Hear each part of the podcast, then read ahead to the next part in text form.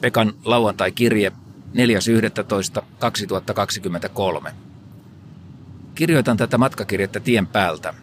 Perjantaina oli vierailuohjelmassa kuusi espoolaista yritystä, kyberturvayritys Niksu, puujalostusyritys Metsä Group, satelliittiyhtiö Aisai, mobiilipeliyhtiö Rovio, betonikierrätysyritys Hyperion Robotics sekä pääkaupunkiseudun busseja pesevä All Rounders.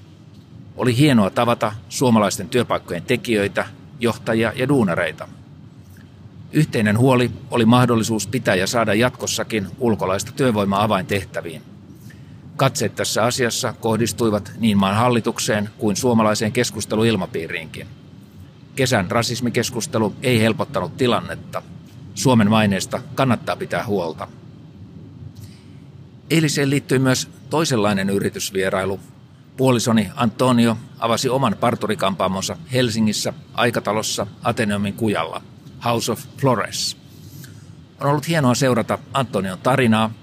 Hän saapui Suomeen 25 vuotta sitten, opiskeli kielen ja valmistui parillekin eri alalle media-assistentiksi ja stuertiksi. Nyt viimeksi suoritti Omniassa parturikampaajamestarin tutkinnon. Oman liikkeen perustamalla Antonio liittyy nyt noin 260 000 suomalaisen yrittäjän joukkoon.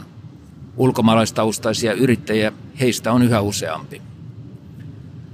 Lauantaipäivän ohjelmaan kuuluvat vierailu Forsassa, kahvilla vanhalla koululla, vierailu Hämeenlinnan miniteatterissa sekä yleisötilaisuus Hämeenlinnan kumutalolla.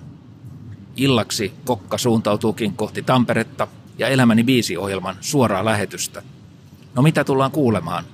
Sehän on tietysti salaisuus, mutta esiintyjäkaarti on taas kerran huippuluokkaa, joten hienoja esityksiä on luvassa. Pysy kanavalla.